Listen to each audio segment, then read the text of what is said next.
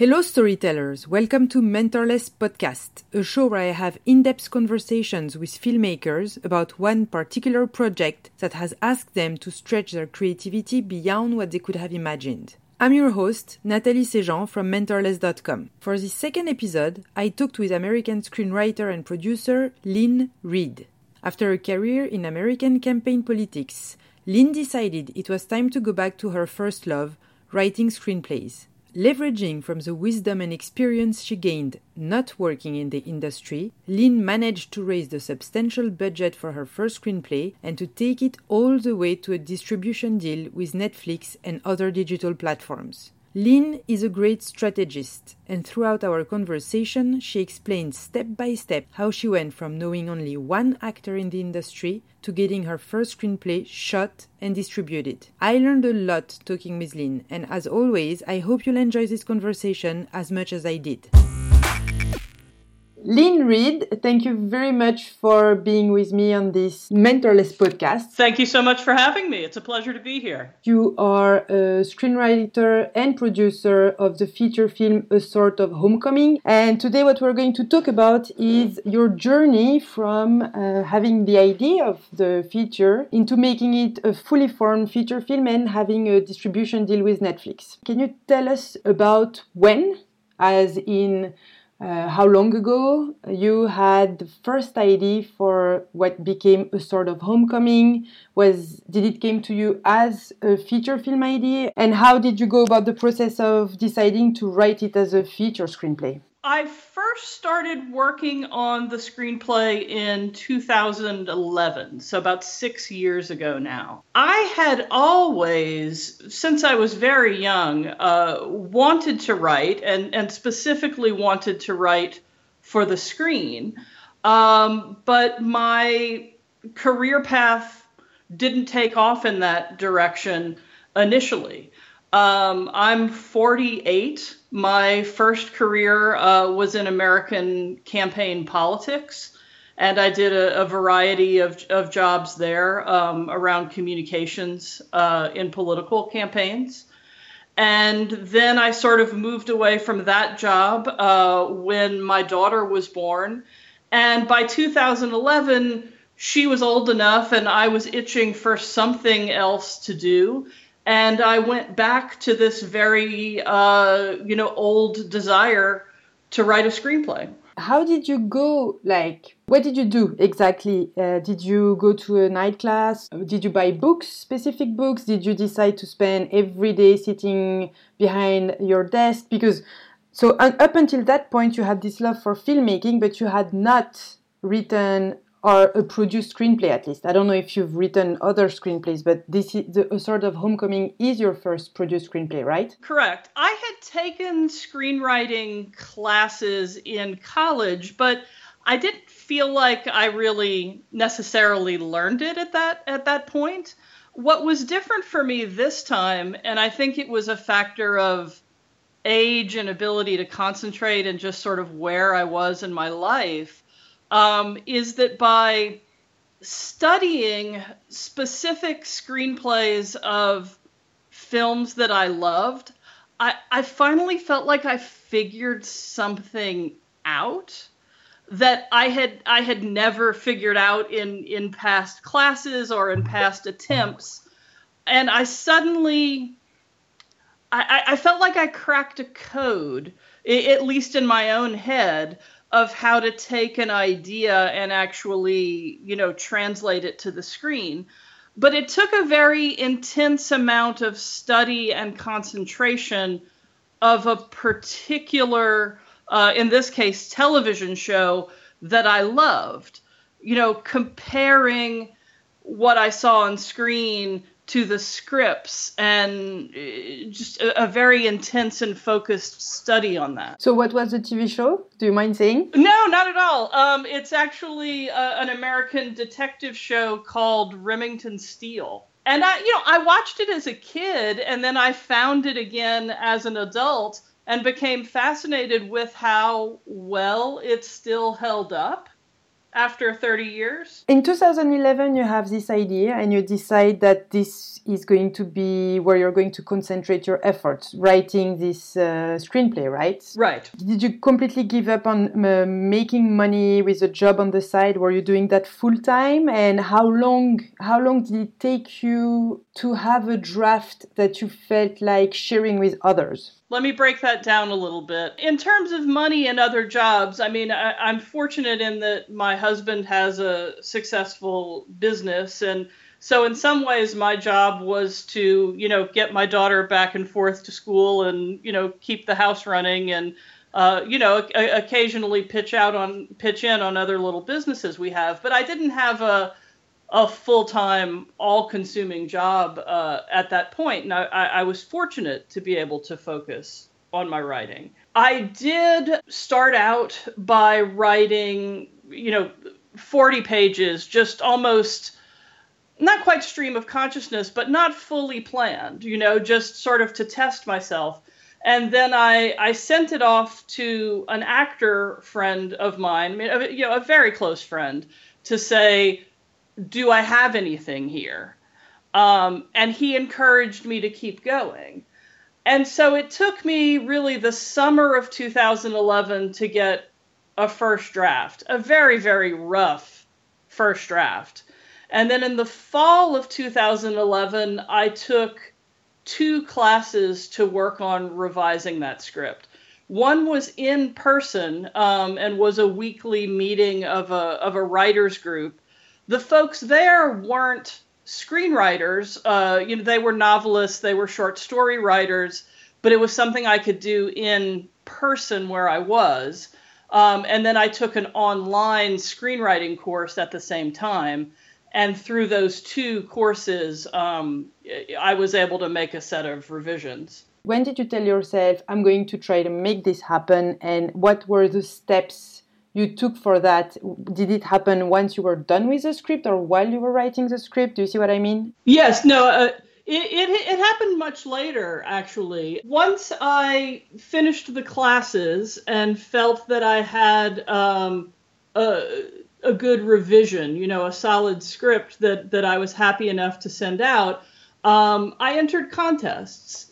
So you know contests that were attached to uh, film festivals as well as more famous, uh, you know, contests that I'm sure your your listeners are all familiar with. And other than a couple of film festival uh, mentions, you know, it really didn't go anywhere, and so I put it aside and wrote other things. I feel you you were in the situation uh, that so many of us are, which is you have this desire to tell stories, but you don't live in one of the major cities in the world where the film industry is. Did you have already, besides your your actor friend, a network of support, or was your strategy being I'm going to write stories that I feel strong about and try to get noticed? My initial strategy through maybe the first year and a half of of writing um, both a sort of homecoming and then the other television pilot was yes you know i'm going to write something good and i'm going to get noticed and i'm going to enter contests and i'm going to try and meet people where i can and you know use any existing contacts i might have to try and get attention. The turning point in my thinking was the summer of 2012 i went to an event in los angeles that was sort of like speed dating for writers where you you had 10 minutes to pitch your idea you know to different production companies. And that was really eye-opening to me about how the business worked.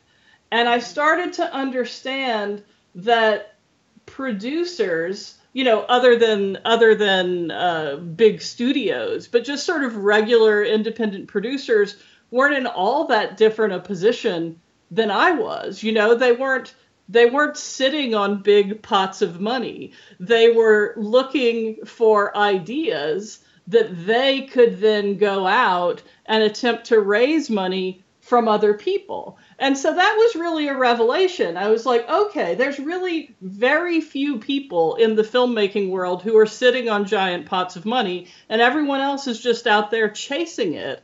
So why couldn't I do that myself? Interesting. So that's when you basically contemplated the idea of becoming your producer. Yes. And at that point, once I sort of had that revelation, you know, I, I grew up in Louisiana, and at that point, Louisiana was building its own film industry through a series of tax credits and trying to attract people from Hollywood to, to film in Louisiana.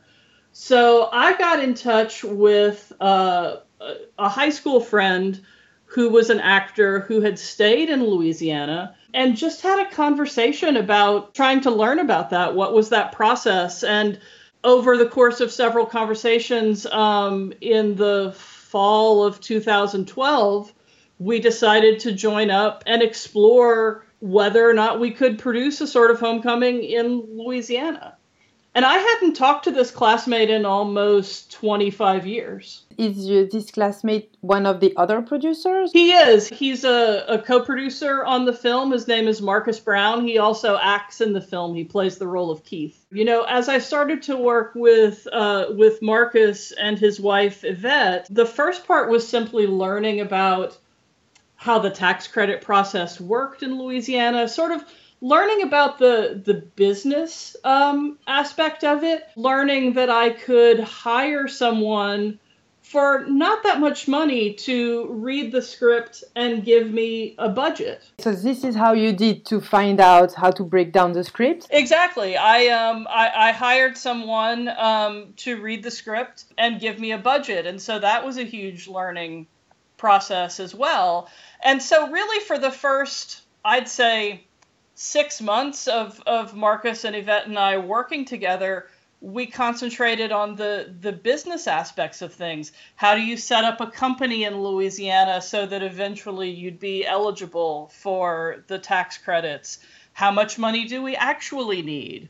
You know, what once we had the budget document, then there were a ton of decisions to make you know, is this the real budget? Can we get the budget smaller? How much money do we really need? Would you mind telling us how much was the budget the first time you've been told how much was the budget and what was your reaction about it? How did you go about it? Did you reduce it? The first time uh, I got a budget uh, drawn up, they said it might be over $3 million.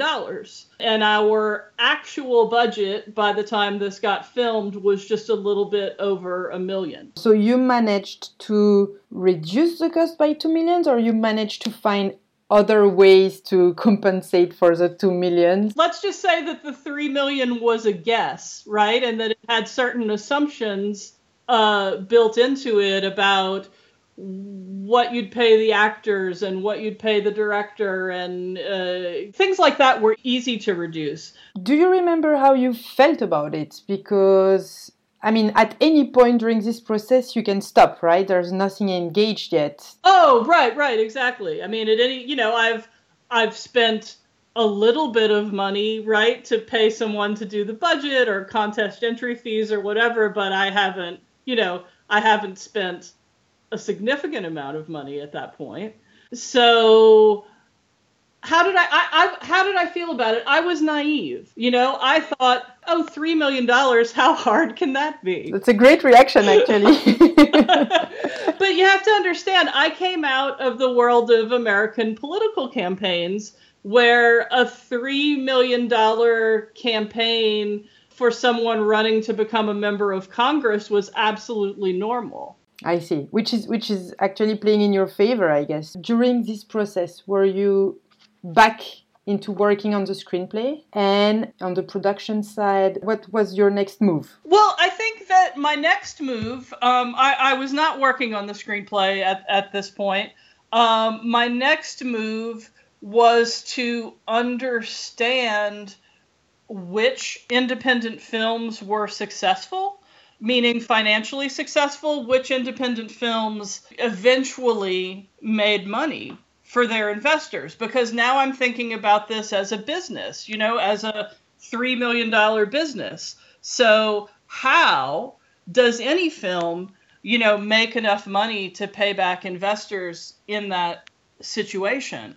And so at that point, I started just learning learning about the whole life cycle that most independent films need to raise all of that money up front and they're not going to get distribution until they've gotten into some festivals and gotten some attention. So then I knew that I was looking for a particular kind of investor, right? Someone who could wait several years to to get money back. You know, so it was just sort of learning learning that process and you know, reading everything I could about successful independent films, films that got into Sundance, films that got into uh, you know, Cannes or or any of the big festivals and you know, how did that happen? That's still fascinating to me because when you learn how it happens, I personally feel that it's almost impossible for anybody to recoup on a movie. I don't know how many examples of independent films do you have?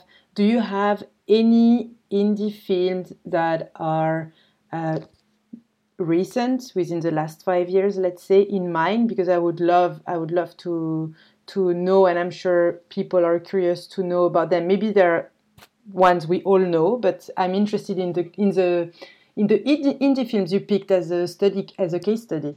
Well I, I think at that point i was still hoping to hit the jackpot right? So um, you know i'm looking at i think at that point films like um, sorry i'm seeing pictures in my head and not coming up with titles and that's not terribly helpful. It's always like that. It's always like that. I was looking at examples that as you say are probably the films that that we all know well. Films that went to sundance films that did well at sundance and got a big splashy distribution deal out of them and partly naivete. Uh, I just thought, well, you know, okay, I'm going to roll the dice here and try to do that. You know, that's my model. That's what I'm going to try and do. So you you you made a business plan or something, and you started hitting you know local businesses that are looking to uh, cut their uh, taxes, or people from the industry. I don't know. What did you do? Again, my my experience in American politics came into play here because anytime a person decides to run for office in America and and has to raise millions of dollars in order to do that, there's a process by which you figure out um, who to go and, and ask for money for your campaign.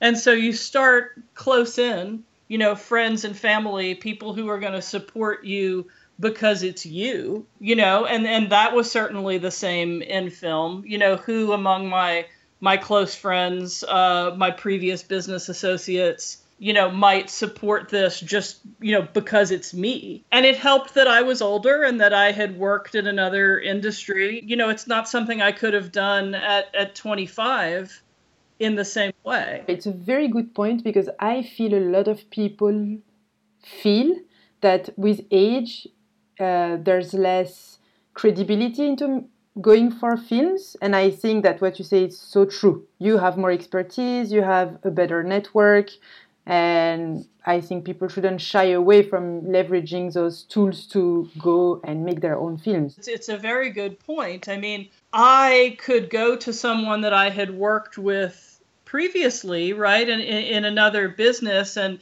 because they had a good opinion of me and, and my ability to run other businesses, they would at least know okay well film is a risky investment but i at least i know that lynn is a responsible person and has run businesses before and and will do her best um, with this money. Yeah.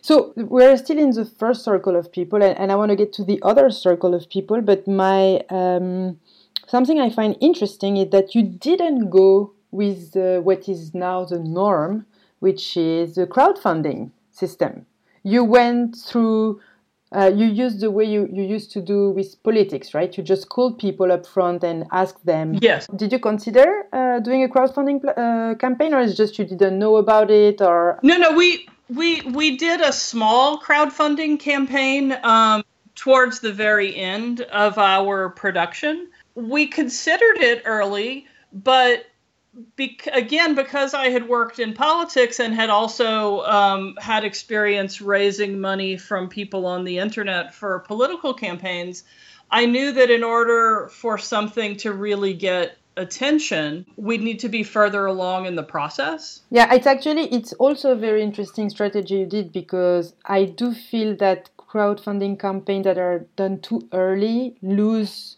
the interest of their audience, like the potential audience they've gathered by connecting with people through the campaign. If it takes two years to get the film, then you forget about it. And so I, I agree with you. That's actually a good a good strategy to do private crowdfunding in a way and then go for a small uh, crowdfunding campaign at the end. After you run through your first circle, did you use this amount to call other people and say i already have this amount. Because you had nothing in term at that point you, you didn't have a cast you didn't have a director it was just you right? Exactly exactly. So yeah so the the sort of second circle out um, was a you know a decision that we made and this again came out of out of my research of of indie film. In america um, you know the the fact that women uh, don't get the same opportunities to direct um, is, is a huge issue so we made a decision that you know we were going to hire a, a female director it fit our story, mm-hmm. you know, it, yeah. it, because we had a we had a female protagonist and a large female cast, but also from a fundraising perspective or, or, or from an investor perspective, we thought, all right, we're going to align ourselves with people in the independent film industry in America who are working on this issue and want to help women in film succeed. So that was a that was a second circle and then as as you indicated a little while ago, a third circle was people in Louisiana who wanted the Louisiana film industry to succeed. Um, and so there were some um, business owners and personal friends and just um, people who were advocates for the film industry in Louisiana who became investors as well. How much money did you manage to raise over i don't know after doing all these circles you got 1 million? No not not not quite 1 million. Um it took us i'd say a year you know so fall of 2012 to fall of 2013 to get pledges in the neighborhood of say 700,000. Pledges means that people say, I will give you that if it gets greenlit or something like that? Yes, exactly. That, you know, I'm. I, I'm interested, and you know, once you once you have the cast and you set the filming date, we'll actually move the money. Yeah, okay. So, you know, so it wasn't like I was holding on to people's money all this time. Which makes sense, actually. It's easier for people to commit and for you to make them say yes. And, you know, the stress level is lower in a way. And we knew that the Louisiana tax credit program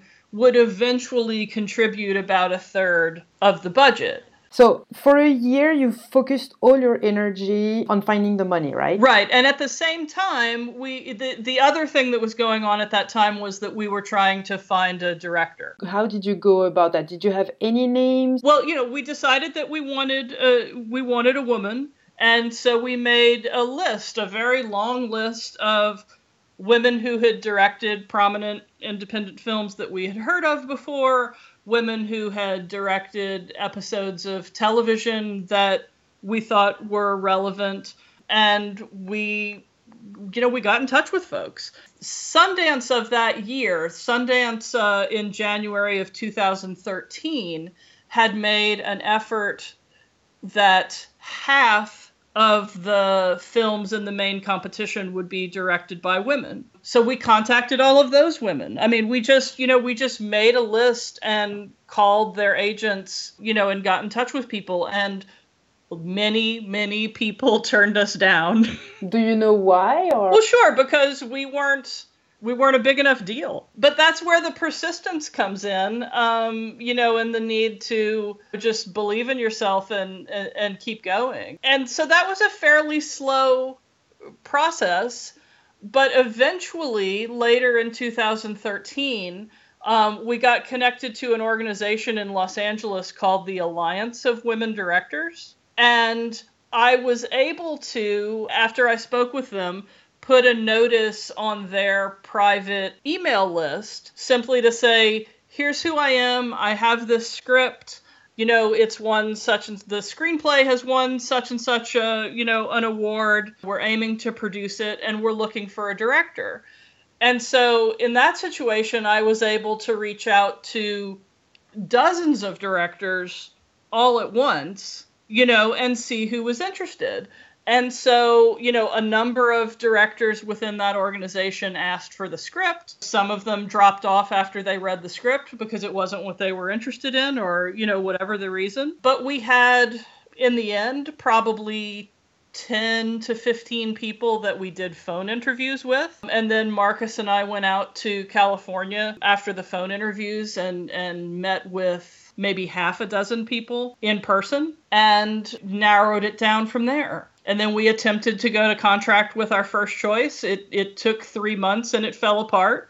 Um, and then we wound up with our, you know, with the next person on the list. So that in and of itself was a very long process. It's been around two years now, if I'm following properly. Summer of 2011, you're done with the first draft, and now we're end of 2013, maybe? Yes. So by the end of 2013, by fall of 2013, uh, we were under contract with a director. Her name's Maria Burton, and she was working with us to do another set of revisions on the script. She was working with us to bring other people into the process. She brought a casting director to the table, and over the course of the film, wound up bringing many other uh, professionals to the table as well. So the filmmaker came with many assets. Yes. Is she based in LA? Yes. And you are based in Maine? Yes. And the producers are based in Louisiana, no? Yes. So you were all working spread in America? Yes, yes. And, you know, largely working uh, remotely, but meeting, um, you know, in one place from time to time. Did the script change a lot between the moment you put it in your drawer and the moment you took it you decided to go and try to produce it? It changed uh, not a whole lot through the early producing process because we knew that the director would want to have her own input at that point. And so in the interviews both the phone interviews and the in-person interviews there were a lot of creative conversations. You know what would you as a director want to change, right? What do you like of the script as it is? What would you want to change? And there were certainly people who dropped out of consideration because they wanted to change things that Marcus and I liked and didn't want to change. So one of the reasons why you decided to go further with Maria was also because she shared a common vision about the screenplay, I'm guessing, and didn't want you to make drastic changes. Yes, yes. I mean, and and we did make we made a number of changes together collaboratively, but it was in the spirit of strengthening the screenplay and and being able to execute it, you know, in in the best way possible, rather than you know radically changing uh, the idea. And Maria's other strength um, was that she had made several independent films before, several features before, had been a producer herself in the past. And so things that were daunting to Marcus and I uh, weren't necessarily daunting to her because she had been through the process before. Once you found uh, Maria and you decided to go further, when were you hoping to shoot and how long was, was it supposed to be? We wound up shooting in February of 2014. We shot most of that month. It was a, a 21 day shoot. So let's see, Maria was fully on board by October of the previous year. We did script revisions, we got a casting director because we knew that we wanted to cast the lead roles out of Los Angeles and cast the supporting roles out of Louisiana. Okay, I'm guessing it's for uh, tax purposes or not not necessarily. Well, there there was a greater tax advantage the more Louisiana talent we employed. So we were trying to balance the need for stars in order to eventually sell this movie against knowing that, you know, we had good Louisiana talent uh, available as well. At that point, you're the writer and you're the producer. You're still very involved, I'm guessing, in the whole process of making the movie, but you also have the director now who is part of the conversation and might even, I don't know, disagree with you. I'm, I'm not sure who would win the battle in this type of moments, but uh, because, you know, I'm sure this happened. Um, how did the. Um, how was the collaborative process of seeing um, a story you wrote two years earlier becoming this uh, feature? Well, you know, it um you know th- there were there were hundreds of decisions right? I mean large and small. So it's not as if you know the director won every single one or i won every single one or marcus won every single one. And yeah i mean there were there were plenty of times when we disagreed all the way through the editing process. And i, I you know when it came to the creative vision once we were in production and certainly once we were in editing you know the director gets what she wants if we can't come to a consensus. But earlier in the process when it was more about money and logistics then I think there was a little more deference to Marcus and I as, as, producers. It feels that it's a rather fluid journey up until that point. You, you seem to be a very good strategist, I have to say. and you know where you're heading, and you managed to raise the budget, and you found your director. And you're heading towards production. Was there at any point a moment where you felt, let's stop this, or I don't have the shoulders to make it, or, you know, doubt yeah, I mean, certainly there was there was plenty of, of doubt, and I'm not, you know, I'm not describing all the all the setbacks, right, in in this process, or, you know, I mentioned that the the contract for a, a, a director fell through, a young woman who I thought may have been a better creative match. But I think it was probably good in the end that it fell through because this other person had never made a film before you know, and and maybe wouldn't have had the perseverance that Maria did. So, uh, you know, certainly there were there were setbacks. One of the advantages of a team, though, is that when one person was feeling doubtful or feeling like maybe we shouldn't move ahead, there were other folks who could um, carry a little more of the weight on that day or or keep the encouragement up. Anything that come uh, a highlight about the life on set and this transition from paper to um, filming that you'd like to share? It was all a learning process uh, for me, and I didn't have day to day responsibility on the set. You know, I was the producer who dealt more with lawyers and contracts and marketing and, you know, and that sort of thing.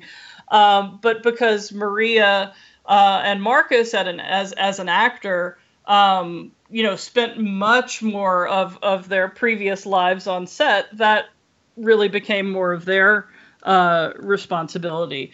So for me on set, it was really just a learning process. You know, what do all what do all these other professionals do, and you know what what's it like? But I was able to pop in and out. So once you you finished shooting, where was the editor and how did how long did the editing process take? We had an editor on set who was a, a, a, rather junior editor and was someone that Maria had worked with in the past and, and brought to Louisiana. But she was re- she was responsible for really the rough assembly. And then later, um, actually about a month later, we brought in a more senior editor, a woman by the name of Susan Vaill, who was one of the regular editors on the TV show Grey's Anatomy. And she was a good friend of Maria's. And I need to give her a great deal of credit and also credit to Shonda Rhimes, the, uh, the showrunner of Grey's Anatomy, who let Susan edit on the equipment inside the Grey's Anatomy uh, studio. Shonda allowed Susan to uh, to use the equipment at no cost, which was a great benefit to us. So, how was the process since you're all spread? I made one trip to Los Angeles early on, but essentially Maria and Susan and uh, and Lysan, who was the assistant, went through their process in April and May uh, of that year. I still had producing duties at that point. I was dealing with um, actually getting the tax credits from the state of Louisiana at that point so that we could use the, the money for the rest of post production. So I wasn't terribly involved in the editing process. Later in that summer, I mean, we, we knew we had August as a deadline because we were trying to make the Sundance entry.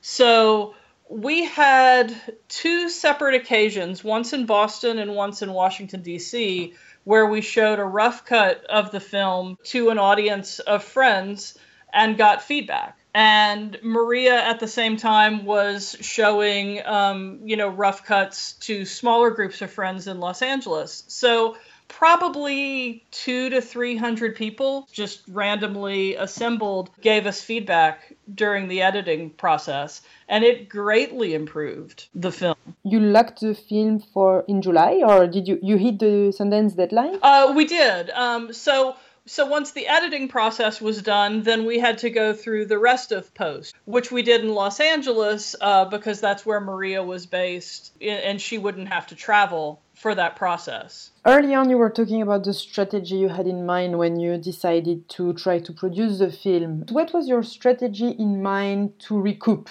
Uh, I know the ideal case scenario, which is playing at big festivals and getting a deal. Maybe that was your strategy, but if it is, can you tell us what you did and what happened then? Sure. Well, you know, uh, Sundance really kicks off the season, if you will, right? I mean, everyone who thinks they have uh, that sort of strategy enters Sundance, and then we, you know, we see what shakes out. And the way it works in, in distribution in the US is that there are certain sales agents who really only deal with films that get into Sundance or perhaps South by Southwest. So there were a group of sales agents that I hoped to work with had we gotten into a big festival. And then there were another group of sales agents that I knew would still, you know, talk to me if if we didn't, you know, and and, and we didn't. So, uh, and I think honestly, I think that our film wasn't quite edgy enough for Sundance you had made a list of people, you had found names of sales agents and distributors who were distributing lower profile indie films, let's say, for lack of a better Correct. Name. You waited for Sundance to answer, and then based on the fact that you were not into Sundance, you reached out to the sales agent, or what did you do? Yes, I mean, and, and we were applying to smaller festivals at the same time.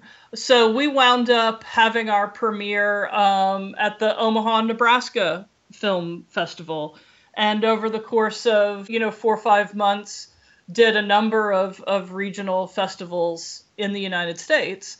At that point, I had a sales agent under contract. Okay. I went out to Los Angeles. I met him. You know, I, I, I interviewed much like the director process. You know, once I had talked to people on the phone, you know, I wound up interviewing a few people in person to figure out who I thought I could do business with because it's um I wouldn't do a deal with a person like that without meeting them. You know, there are too many there are too many charlatans in the industry. Basically, you picked your own sales agent. Well, of the people who were interested. And a sales agent is someone who is going to have a catalog of films and trying to uh, sell them and make deals in America, but also in the world for your movie with distributors, right? Exactly. At that point, the sales agent doesn't give you anything. It's just percentage based on future sales. Right, because the the kind of film we were, you know, I I wasn't there wasn't going to be any money up front. With bigger films, uh, you know, bigger stars, you know, higher profile indie films, there might be some money up front. But in my case, uh, there wasn't. So it was more about trusting the person um, and knowing that he was going to make his best effort on our behalf. I should mention his name is Glenn Reynolds and the company is Circus Road Films. And I feel like they did a very good job for us, that they were they were honest brokers. You know, they can't guarantee anything. They can't guarantee that HBO or Netflix or anyone is going to be interested but I knew that he would deal honestly with me and get the film in front of all those decision makers. At that point, once you find a sales agent, is it it for you? It's mostly their responsibility. I mean, I had a bit of a of an oversight role, and so at some point, Glenn says to me, "Here are the five companies that are interested." And here are their offers. And then we go into another contracting process. And Glenn assisted on that, but it's ultimately my responsibility as the as the producer to make sure that that contract is negotiated and signed. And they managed to get you on Netflix. Well, yes, there was a few other steps um, that we we got distribution, uh, North American distribution with a company called Mar Vista Entertainment, and so then at that point, once the contract is signed with Mar Vista, I went through several months of worrying about fulfillment. You know, getting Mar Vista the film and various other promotional materials and legal materials that they needed in order to do their job. And that was a very intense two to three months of work for me as a producer. Yes, of course, because there's a very different version of the film that you can send to a film festival. A lot of people might not know that. And then as a producer, once you get a deal, you have to you have a, a set of things, including the quality of sound or clearing everything before they agree to distribute it, right? Exactly, exactly. And so some of it was technical, as you said, um, and in some ways that was that was easier for me to deal with because I had hired good people. You know, I had a good post production facility, I had a good sound facility, so I had to manage that process, but I was in good hands the legal contracts were all my responsibility. So I've got to I've got to prove copyright. I've got to prove that every piece of music that we use in the film uh, is paid for and contracted for.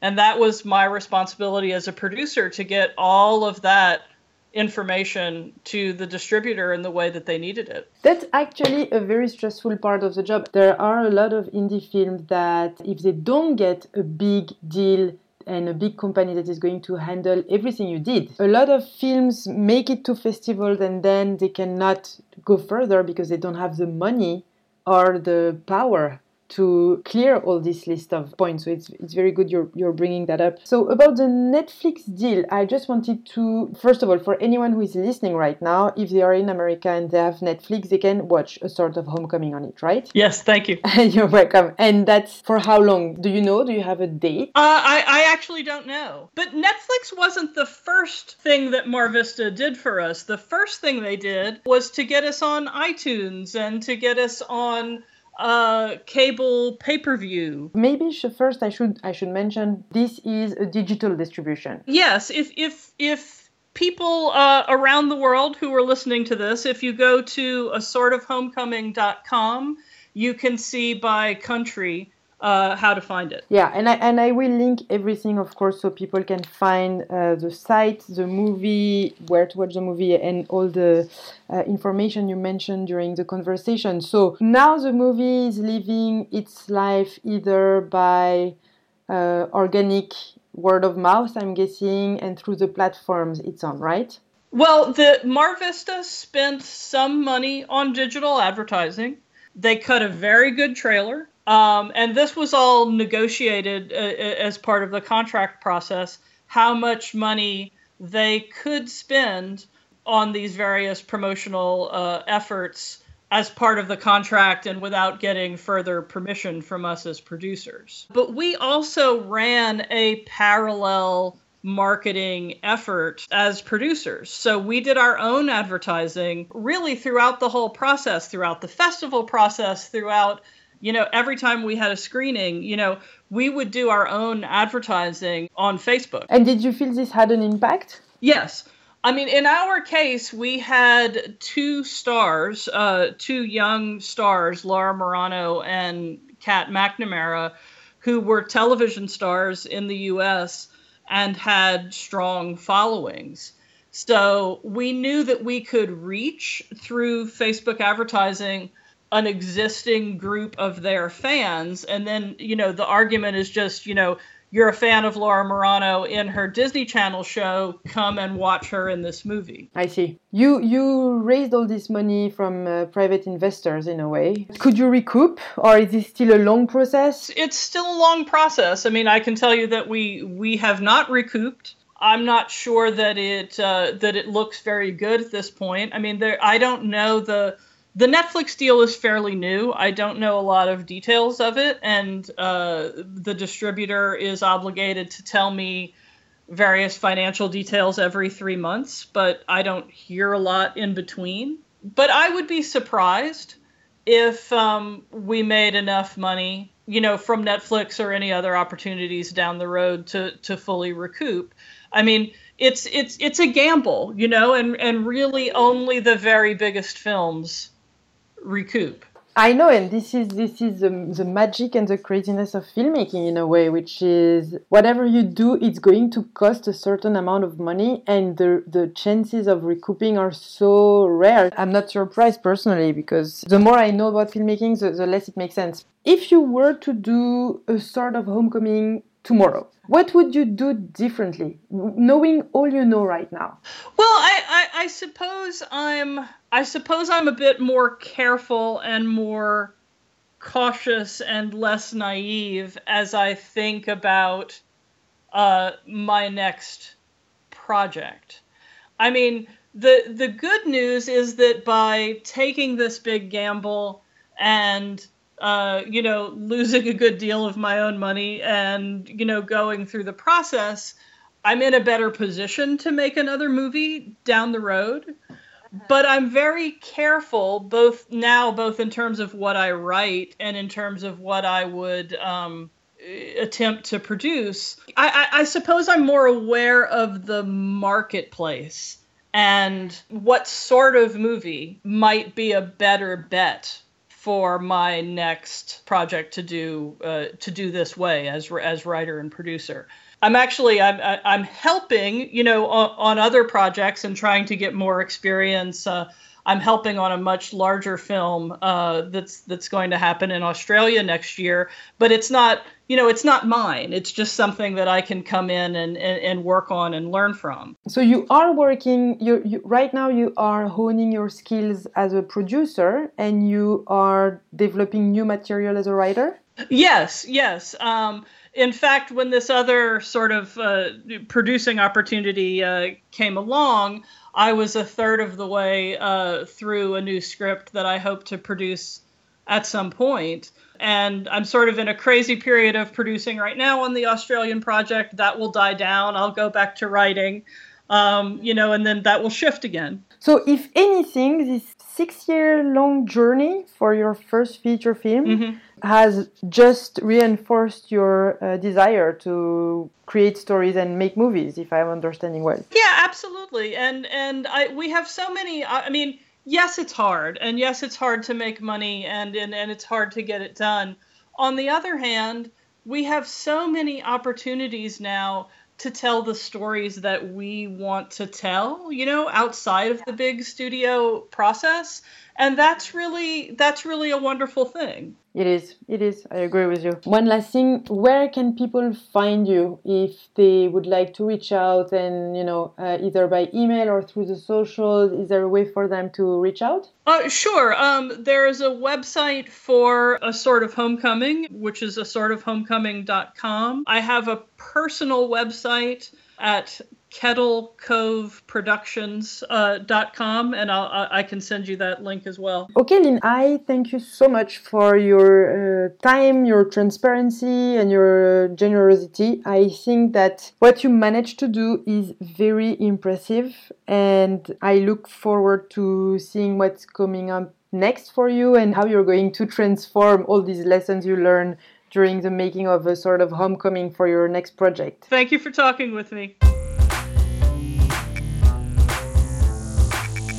If you're still here, I'm guessing you've enjoyed this conversation and that makes me very happy. The show is now available on iTunes, Stitcher, SoundCloud, and pretty much everywhere you go to listen to podcasts. If you'd like to spread the love, consider taking a few minutes to rate the show on iTunes and share it with your friends. Rating the show and talking about it are actually vital steps to help Mentorless Podcast grow and continue. So thank you in advance for taking the time to do it. The music was created by French artist Soul of Bear. Discover their techno universe on SoundCloud at soundcloud.com slash Soul of Bear, spelled S-O-U-L O F B E R. See you on the next episode, and in the meantime, create and question.